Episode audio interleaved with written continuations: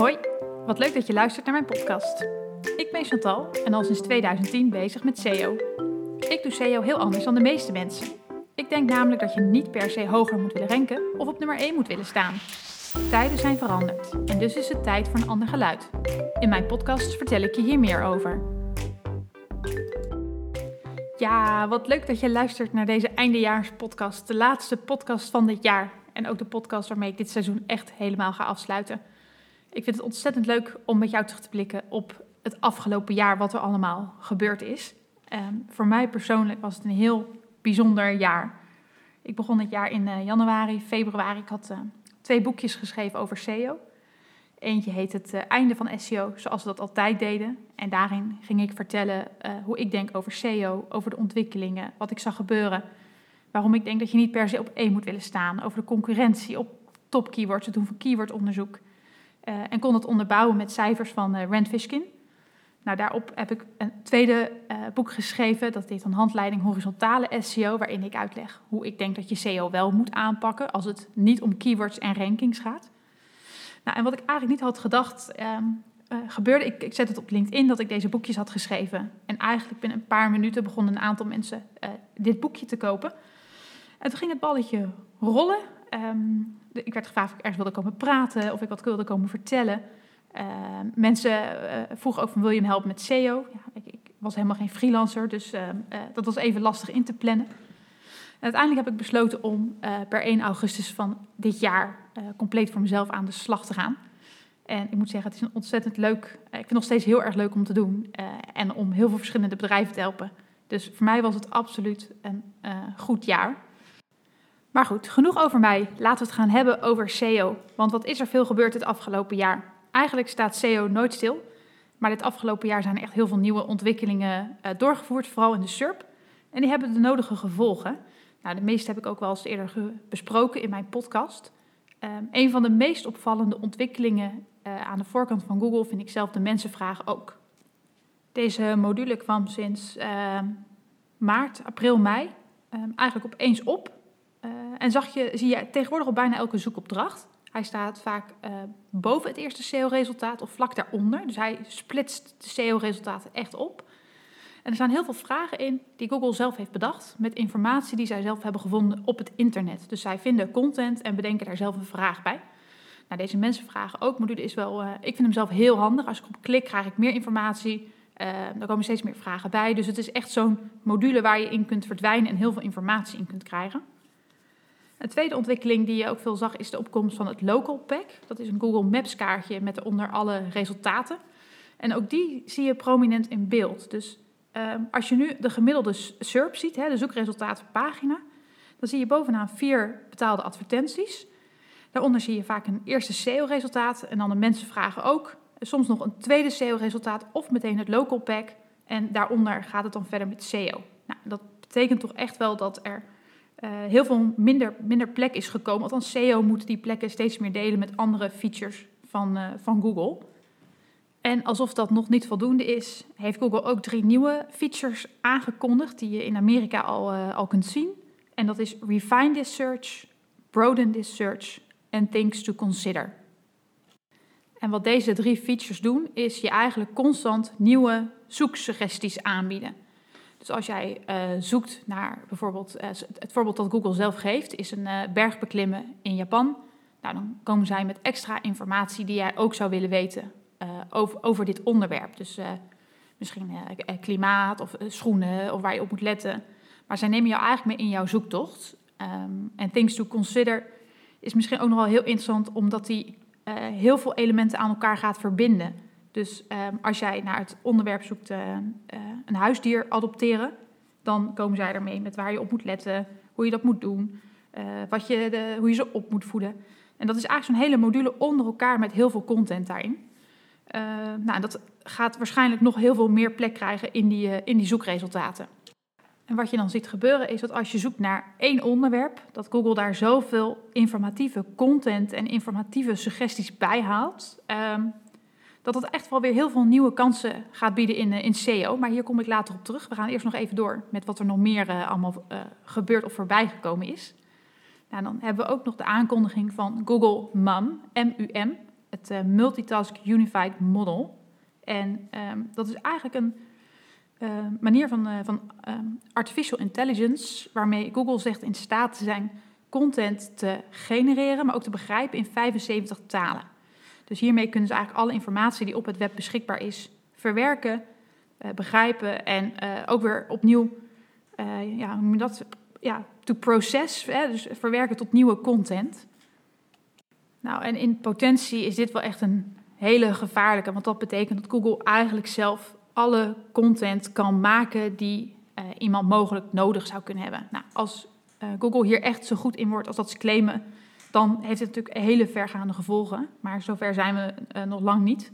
Ik denk ook dat het heel moeilijk is om echt een heel goed antwoord te geven, omdat um, eigenlijk bijna elke antwoord, elk antwoord weer tot een nieuwe vraag zal leiden. Dus um, ja, Google Mum kan echt wel een soort van meteoriet zijn die, de, die, die zeg maar het, SEO-landschap compleet om zeep helpt. Uh, maar goed, dat zou ik eerst willen zien en dan geloven. Ik denk dat het zo vaak nog niet loopt. Maar daar moet ik wel meteen eerlijk bij zeggen dat Google dit jaar um, in Amerika aan het soort, ja, ik denk dat het een test geweest is, waarbij zij specificaties deelden over bijvoorbeeld een type auto. Dus als jij zocht naar een uh, nieuw Hyundai-model of een, een, specifiek model, dan zag je eigenlijk uh, wanneer die voor het eerst geproduceerd is, hoeveel modellen er verkocht zijn, alle specificaties van de motor, uh, gewicht. Dus eigenlijk alles wat makkelijke content was, zag je dat ze dat heel eenvoudig konden delen. Dus dat hebben ze ergens vandaan gehaald. Uh, en, en dat lieten ze ook zonder bron zien. Nou, daar stond natuurlijk de hele Amerikaanse SEO-industrie van, uh, van op zijn kop. Google zegt, dit is onze eigen informatie, die hebben wij zelf aangekocht of vergaard. Nou, ja, dat is natuurlijk niet te controleren als je niet zegt waar die data vandaan komt. Nou, naar aanleiding hiervan heb ik ook met een aantal CEO's hierover gesproken. Wat betekent dit nou als Google zelf deze content uh, gaat verzamelen en gaat delen zonder bron? Hè? Um, wie bepaalt dan wat waarheid is? Nou, met specificaties is dat heel simpel. Uh, maar je kan je voorstellen dat over andere onderwerpen het een stuk ingewikkelder ligt. En als jij niet meer erbij laat zien wie de bron is van jouw informatie, um, dan wordt Google een soort van uh, poortwachter van, van de waarheid. Google bepaalt dan wat, wat ze laten zien en dat wordt ook voor waar aangenomen. Dus het is eigenlijk wel een hele zorgelijke ontwikkeling. Nou, en daarnaast is het dus uh, ook wel heel vervelend als uh, jouw informatievoorziening uh, redelijk eh, om, om, feiten gaat. Hè. Specificaties zijn feiten, bijvoorbeeld symptomen van een ziekte zijn, zijn feiten. Nou, al dit soort simpele content is voor Google natuurlijk heel eenvoudig te genereren en te laten zien. Nou, dan moet ik mezelf eigenlijk meteen verbeteren, want het gaat niet zozeer om simpele content, maar het gaat om uh, die, die standaard feitelijke data. Als dat is uh, waar jouw website om draait, waar jij je verkeer mee, mee binnenhaalt, dan ga je waarschijnlijk als eerste hier straks de klappen van, uh, van ondervinden. En dat betekent dat je ook moet gaan nadenken over waar zit jouw toegevoegde waarde. Deel jij zomaar informatie die openbaar toegankelijk is, die uh, iedereen kan, kan hebben of eenvoudig kan krijgen? dan denk ik dat er echt wel zware tijden aankomen. En daarmee is het heel belangrijk om op zoek te gaan, wat voeg ik toe aan deze data? Um, dus als je het hebt over symptomen, ja, misschien wil je daar heel veel meer over gaan vertellen, wat Google niet eenvoudig uh, zelf kan maken. Dus um, ja, dit, dit is maatwerk voor jouw eigen bedrijf. Maar ik denk dat het heel belangrijk is om eigenlijk al de eerste maanden van het nieuwe jaar op zoek te gaan naar wat heb ik toe te voegen aan deze extra informatie, in plaats van alleen maar het tonen van deze informatie. En dat hebben we in het verleden ook gezien, dat bijvoorbeeld uh, websites die sportuitslagen vermelden uh, of het weer, ja, die, die hebben deze klappen al gehad. Hè. Die zijn er al bijna niet meer. omdat Google deze informatie ook heel simpel kon laten zien. nou, en dat, dat zal verder gaan. Google zal steeds beetje bij beetje gaan kijken welke informatie kan ik zelf laten zien en hoef ik mijn verkeer niet meer door te sturen. Want natuurlijk hou je je verkeer liever in je eigen omgeving. Nou, en dat doet Google ook. dus dat is misschien wel mijn eerste concrete tip ben je afhankelijk van dit soort content en drijft dit soort content verkeer naar jouw website, ga dan nadenken over wat jij hieraan kunt toevoegen. Nou, wat je ook nog ziet gebeuren aan die voorkant van Google, is dat Google steeds meer ruimte maakt voor afbeeldingen.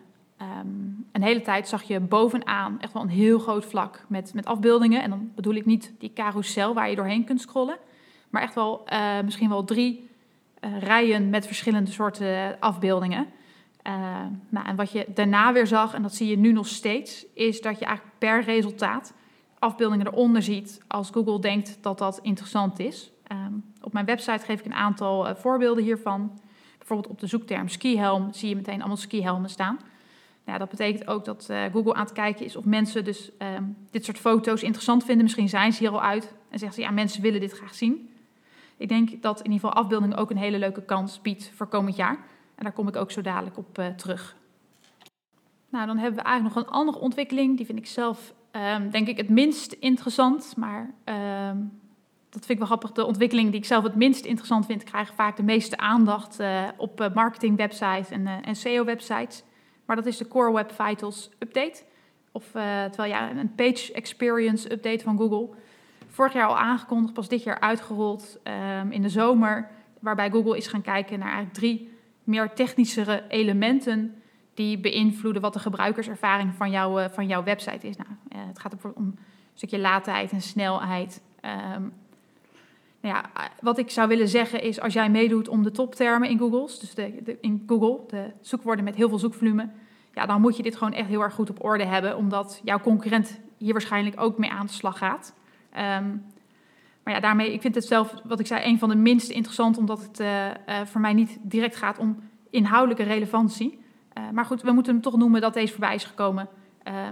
check hem eens. Google heeft daar ook gewoon een tool voor beschikbaar. Kun je je score opvragen en dan krijg je verbeterpunten. Nou, haak IT daar eens op aan en laat eens meekijken. Uiteindelijk wil jij gewoon niet als enige in de markt een hele lage score hebben. Dan gaat dat wel op, op een moment tegen je werken. Nou, en dan tot slot iets wat ik zelf eigenlijk nog minder interessant vind, maar waar ook heel veel SEO'ers wel helemaal uh, wild van worden. Dat zijn alle uh, quality updates van het algoritme. Uh, het kan een link spam update zijn, of een content spam update, of een relevantie update. Nou, ze zijn eigenlijk niet meer bij te houden, maar er wordt onwijs veel over gerapporteerd en gesproken in het vakgebied. Ehm, waarom vind ik dit niet interessant? Nou, er zijn het afgelopen jaar misschien tien geweest. Komend jaar komen er nog eens tien kun je de klok op gelijk zetten. Google blijft bezig om constant te achterhalen welke website is relevant en welke is dat niet. Welke website biedt toegevoegde waarde en welke doet dat niet. Dus ja, we kunnen hier constant van in paniek raken dat dit weer voorbij komt. We kunnen ook zeggen, joh, dit is nou eenmaal hoe het gaat. Dit is hoe SEO in elkaar zit. En gewoon altijd zorgen dat we de juiste dingen aan het doen zijn.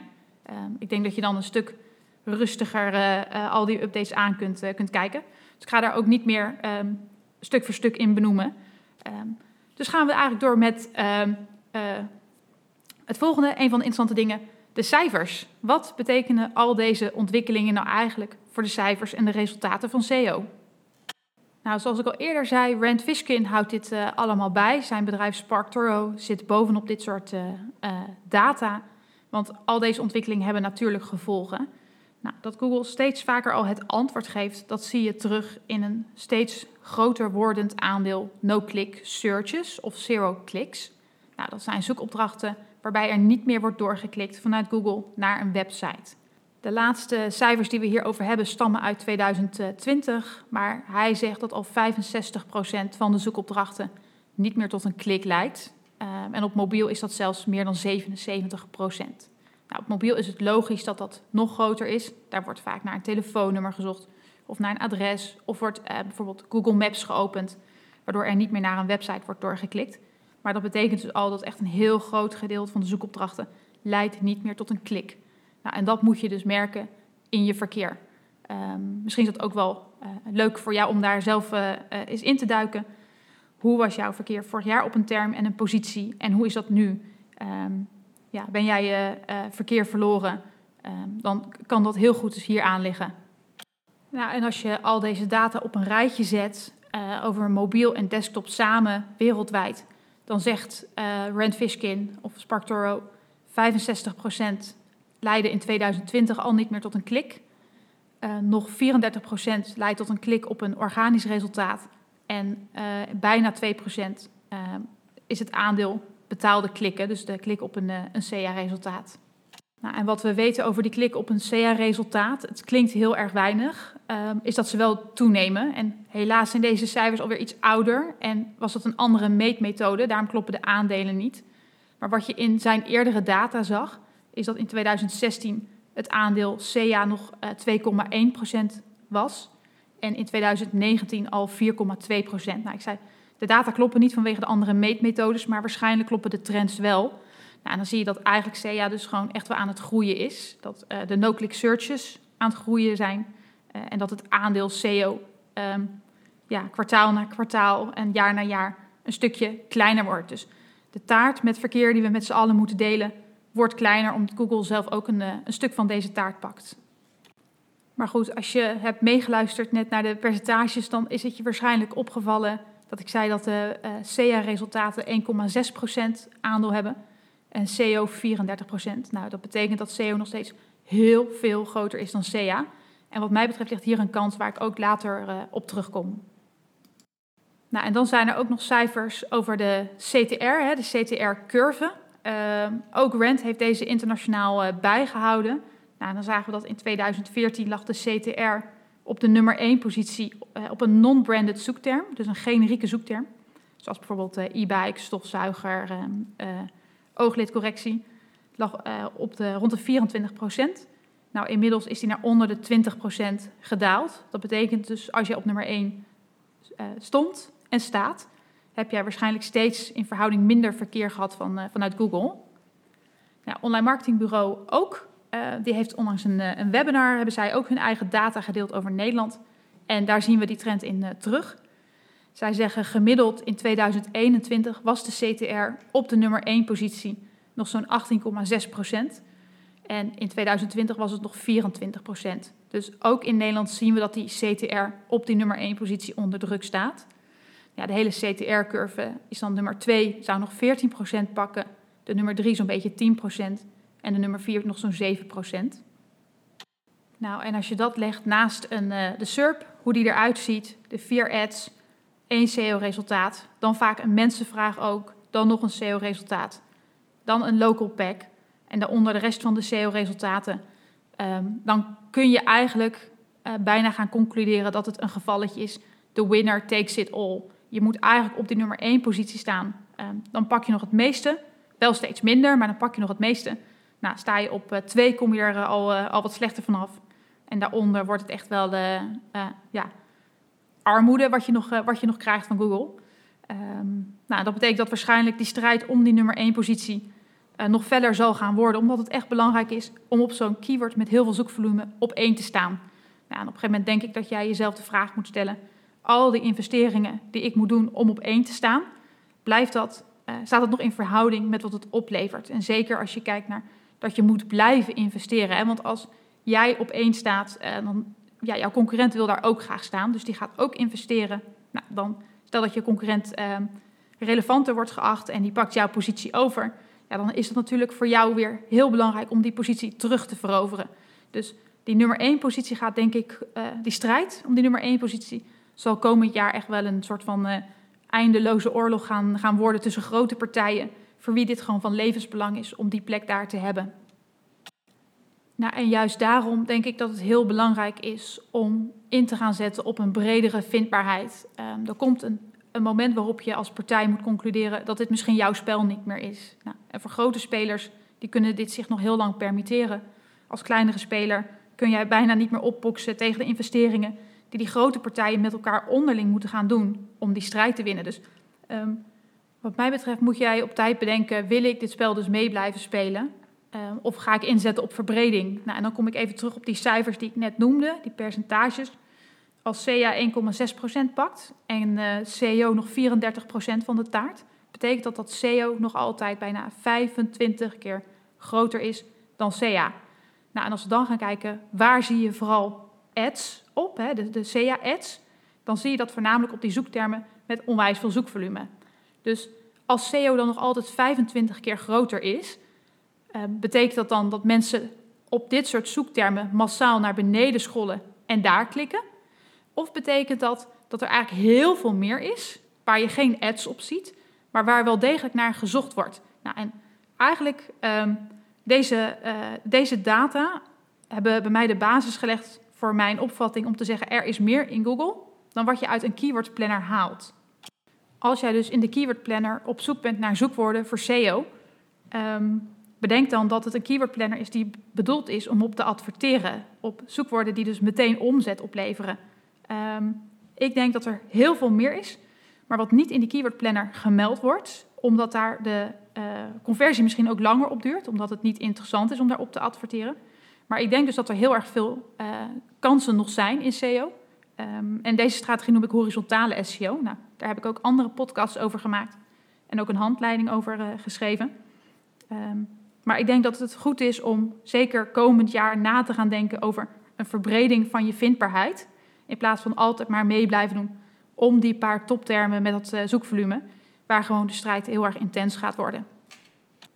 Nou, en als jij toch na gaat denken over de toekomst, dan denk ik dat het ook een goede zaak is om na te denken over wat een weergave waard is. Ik denk dat je eraan zult moeten geloven dat Google steeds meer informatie van jou pakt en laat zien. Um, en dat heeft ook een waarde. Ik noemde net het voorbeeld van de uh, symptomen zwangerschap, waarop je een resultaat ziet van uh, op het moment Clearblue. Daarvoor was het ethos. Uh, en ze zullen, ze zullen elkaar een beetje afwisselen.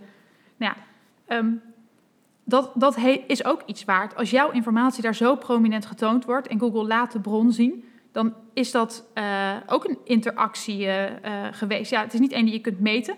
Maar het is wel degelijk, uh, heeft, het, heeft dat een waarde. Het heeft net zoveel waarde als op tv adverteren, wat mij betreft, of een uh, view op een pre-roll in YouTube.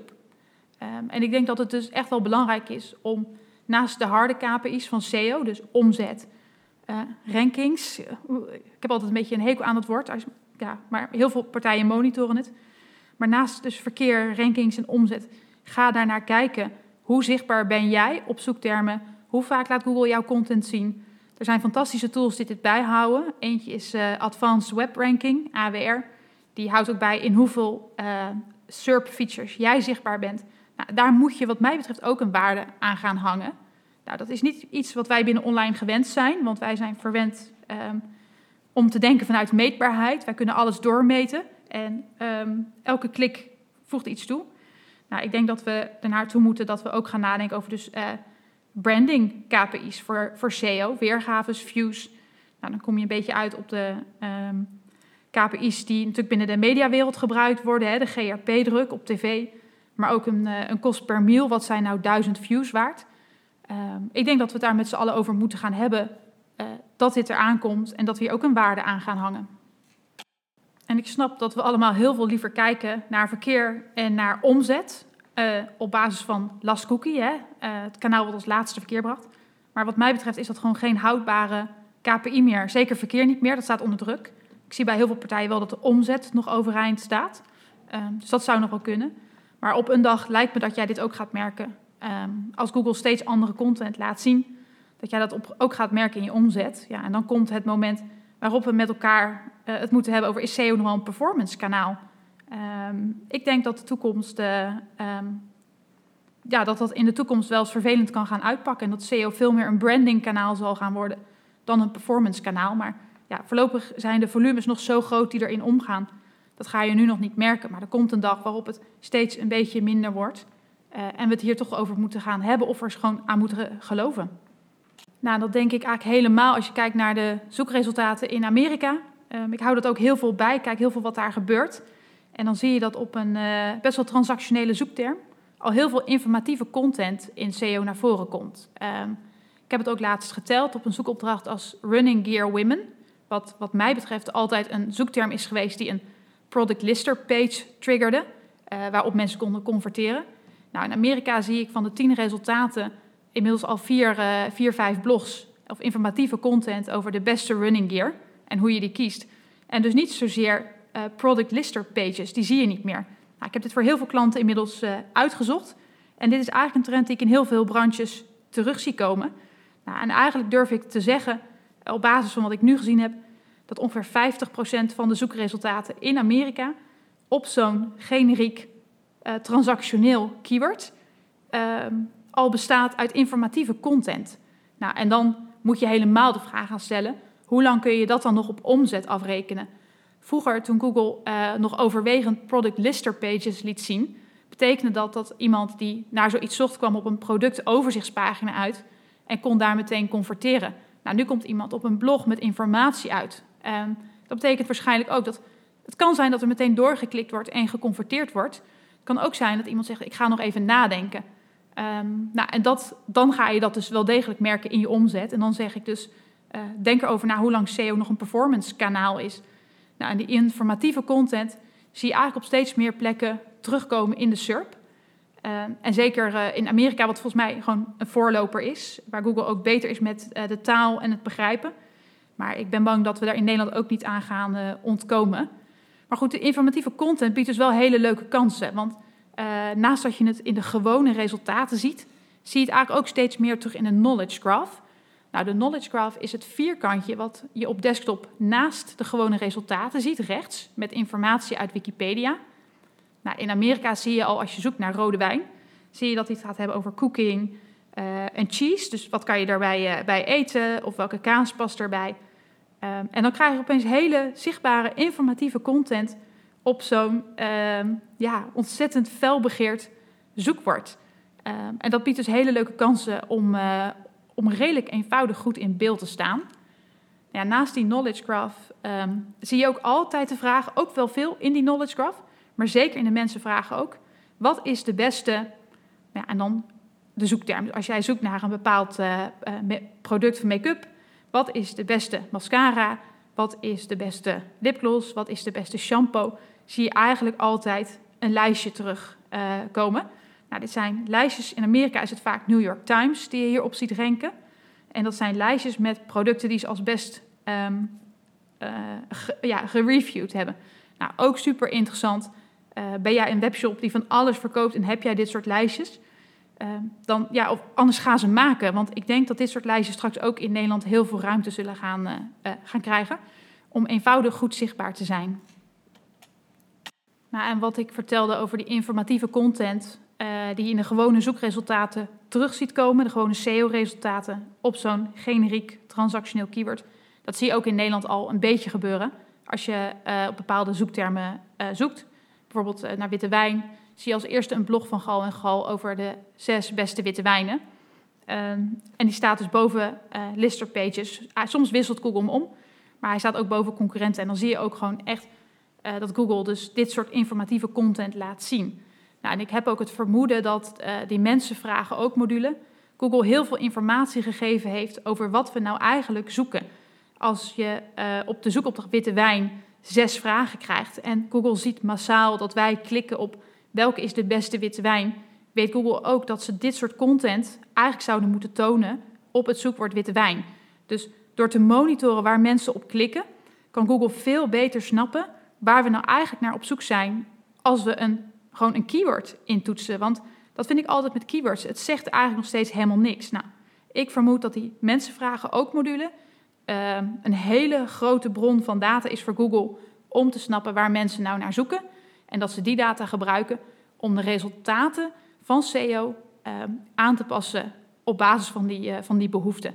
Nou, en dan kom ik eigenlijk op een punt uit waarop ik me afvraag: hoe ver zijn we er nog van dat SEA, dus de ads, bedoeld zijn voor transactionele pagina's en dat SEO echt bedoeld gaat worden voor informatieve content? Nou, en als dat inderdaad zou gaan plaatsvinden, ik ben geen waarzegger, um, maar het zou mij niet verbazen, dan is het cirkeltje rond dat je kunt afvragen, is SEO nou nog een performance kanaal? Um, en wat voor type pagina's moet je nou optimaliseren voor SEO? Ik zou zeggen, um, en tot, tot een jaar geleden stond er anders in, was ik ook heel hard bezig met listers. Nu ben ik eigenlijk gedraaid en zeg ik, we gaan geen listers meer optimaliseren. We gaan hele goede content maken over allerlei onderwerpen die we zelf kunnen bedenken. Dus als we het hebben over een zoekwoord als mascara, dan gaan we het hebben over wat voor mascara heb je, welke kleur past bij welke ogen. Um, uh, moet je waterproof mascara kiezen? Welke waterproof mascara is de beste? Ik zou zo al tien blogs kunnen maken over mascara, alleen maar om in te kunnen zetten op het zoekwoord mascara. Nou, en dat betekent dat je eigenlijk zoekintentie en zoekwoord gaat loskoppelen. Wat we vroeger deden is je vindt een zoekwoord, gaat een listingpage optimaliseren ik geloof daar niet meer in dat dat nog werkt. Ik denk, je vindt een zoekwoord, dan moet je zelf gaan kijken welke vragen zouden mensen hierover kunnen hebben, welke informatie zou ik kunnen geven. En over al die dingen gaan we informatieve content maken. Dan heeft Google 10 blogs, 10 informatieve artikelen om uit te kiezen wat ze laten zien op het zoekwoord mascara. Nou, en dat brengt mij eigenlijk bij drie concrete kansen uh, die ik zie voor 2022. Nou, de eerste is natuurlijk afbeeldingen uh, Google laat ze echt zien. Dus zorg dat ze op orde zijn. Zorg dat ze niet te groot zijn. Dat ze duidelijk zijn. Zorg voor een heldere alttekst, een heldere beschrijving die echt concreet is, zodat die op heel veel dingen gematcht kan uh, gaan worden. Um, ja, afbeeldingen, ik denk dat dat echt nog wel een, een heel erg ondergeschoven kindje is. Wat je ziet bij heel veel webshops, die pakken de standaard productnaam als alttekst. Er is geen tijd om deze dingen te optimaliseren. Dit is waar zij kansen laten liggen. Um, zeker als kleine speler en misschien zelfs nog wel als kleine webshop in uh, bijvoorbeeld mode en kleding, denk ik echt dat, je hier, uh, dat, dat hier jouw kansen liggen. Jouw kansen liggen niet op waar iedereen mee bezig is. Jouw kansen liggen op waar niemand van de grote partijen aandacht voor heeft. Afbeeldingen is zoiets. Ik heb echt heel weinig partijen gezien die aandacht hebben voor afbeeldingen. De tweede kans is dan die uh, informatieve content waar ik het over had. Um, en ook dat is zeker voor kleine partijen een hele interessante kans. En dat heeft er ook weer mee te maken dat grote partijen heel erg gefocust zijn op business cases. Uh, eerst moet je vooraf een inschatting maken, een berekening. Wat levert het op korte termijn aan omzet op? Nou ja, uh, dat kunnen we nu niet zeggen, want we hebben die data niet. Je ziet dat dit er aankomt in Amerika. Als kleine speler zou ik zeggen, spring hier vast volop in. Ga goede informatieve content maken. Uh, bekijk wat je allemaal kunt bedenken aan relevante informatie bij een zoekterm. Dus zie een zoekterm niet als een keyword, maar als een onderwerp. En als je deze content hebt, zet dat live en ga monitoren wat dit nou uh, oplevert. Grote partijen zullen dit echt heel veel minder snel doen. Die um, zitten heel erg nog op de vertrouwde manier van SEO, de traditionele manier. En die um, geven eigenlijk pas gas als dit eenmaal een bewezen methode is. Dan zul je zien dat ze dit allemaal gaan omarmen. Um, maar de, de, de focus voor hen op ROI, op omzet en op korte termijn betekent ook dat zij gewoon heel veel minder kunnen um, innoveren. Dus dit is echt bij uitstek een kans voor, uh, voor iedereen die wel snel kan schakelen. Nou, en de derde kans uh, zijn eigenlijk de FAQ-snippets. Die heb ik nog niet benoemd. Dat zijn uh, vragen die je in Google bij een specifiek resultaat ziet. Dus niet de mensen vragen ook waar je die vragen hebt, maar echt de vragen van een specifiek resultaat. Nou, mijn ervaring is dat Google redelijk eenvoudig jouw vragen laat zien als jij ze definieert en opmaakt met structured data. Dat is wel belangrijk. Geen structured data is geen FAQ-snippet. Dus um, hier heb je IT voor nodig. En als je niet weet wat structured data is, uh, vraag het even na aan, uh, aan jouw IT-bedrijf of jouw webbouwer. Um, eigenlijk is het heel simpel. Het is een stukje code waarmee je tegen Google zegt: dit is een vraag en dit is een antwoord. Nou, en wat ik al zei in mijn ervaring, als je dit implementeert, heb je eigenlijk binnen 24 uur zie ik die snippets terug in, uh, in de SERP aan de voorkant. Nou, en dat betekent dat je moet gaan nadenken ook weer over een onderwerp. Wat zijn veelgestelde vragen? Die ga je in kaart brengen, je geeft er antwoord op. Met structured data zeg je, dit is de vraag, dit is de antwoord. En daarmee pak je een stukje extra ruimte in die SERP. Dus um, nou, ideaal als je uh, in een heftige concurrentiestrijd verwikkeld bent. Je duwt je concurrent weer iets verder buiten beeld. Nou, en ook dit is een kans waarvan ik denk dat met name ook grote partijen uh, er ook niet snel op inspringen.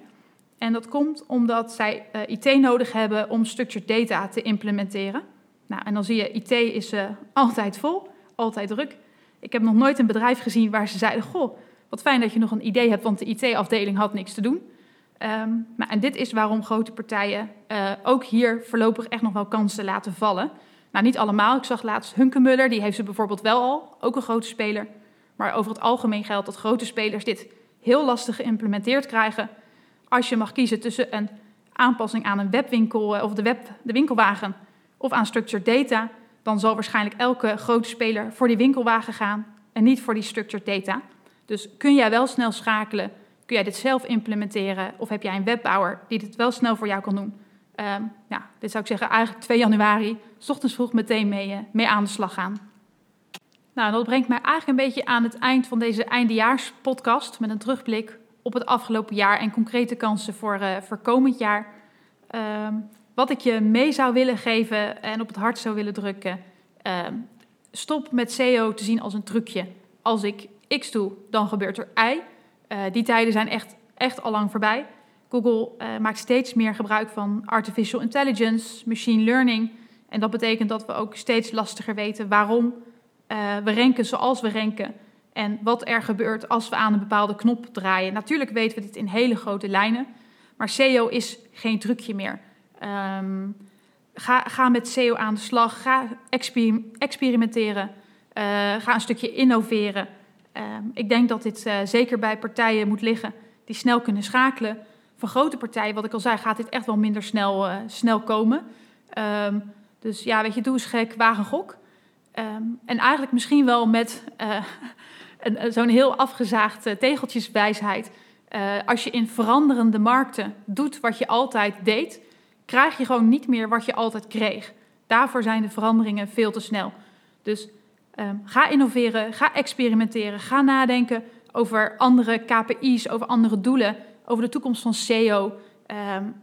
Zorg dat je vast met je eh, directie of management praat over de KPI's, over de waarde van een weergave. Um, nou ja, kijk ook verder naar als jij mensen binnentrekt op die informatieve content die nog niet zo ver zijn om te converteren, op welke manier je toch iets meetbaars kunt hebben. Um, cookies staan onder druk. Dat betekent dat alles, die hele journey wordt lastiger meetbaar, attributie wordt lastiger. Dus als jij iemand binnenkrijgt um, op een zoekterm als wat zijn de tien beste mascara's en die wil daar nog even over nadenken, nou ja, misschien kan iemand wel proefjes aanvragen, een afspraak maken voor in de winkel om mascara te vergelijken. Op dat moment heb je zo'n microconversie heb je data, weet je wie het is geweest en kun je dat ook meten. Dus, um, dan, en dan ben je minder afhankelijk van die omzet. Dus ga ook over dit soort dingen nadenken. Nou, en tenslotte, um, kijk vaker in die voorkant van Google. Kijk niet alleen maar in Search Console naar je data of wat je denkt. Als je iets wil, doe de zoekopdracht. Kijk wat Google laat zien. Het liefst in Amerika via een VPN-verbinding. Kijk wat je daar ziet en kijk wat dat voor jou betekent en hoe je eigenlijk drie stappen vooruit kunt zijn. Uh, dus ga niet doen op wat je vandaag of wat gisteren werkte. Ga kijken naar wat er aankomt. En dat zie je alleen maar in die voorkant van Google. En nee, die voorkant van Google moet je niet kijken van hé, hey, ik rank op drie uh, of op welke positie rank ik. Maar die voorkant van Google is wel enorm geschikt om te kijken wat gebeurt hier en welke kansen zijn er voor mij. Nou, vind je het leuk om hier een keer over te sparren? Neem dan zeker contact met me op. Ik vind het een van de allerleukste dingen om te doen, om te kijken wat er gebeurt in de markt, in een branche, welke kansen er zijn, wat er verandert en vooral hoe we slimmer kunnen zijn en eerder dan de rest. Nou, dit was hem, mijn eindejaarspodcast. Ik hoop dat je genoeg informatie, inspiratie en tips en achtergrondinformatie hebt gehad om mee aan de slag te gaan. Ik ben er komend jaar weer. Zodra er dingen gebeuren, ga ik weer podcast maken. Dus ik hou je ook het komend jaar weer op de hoogte van alles wat er binnen SEO gebeurt. Voor nu, fijne jaarwisseling.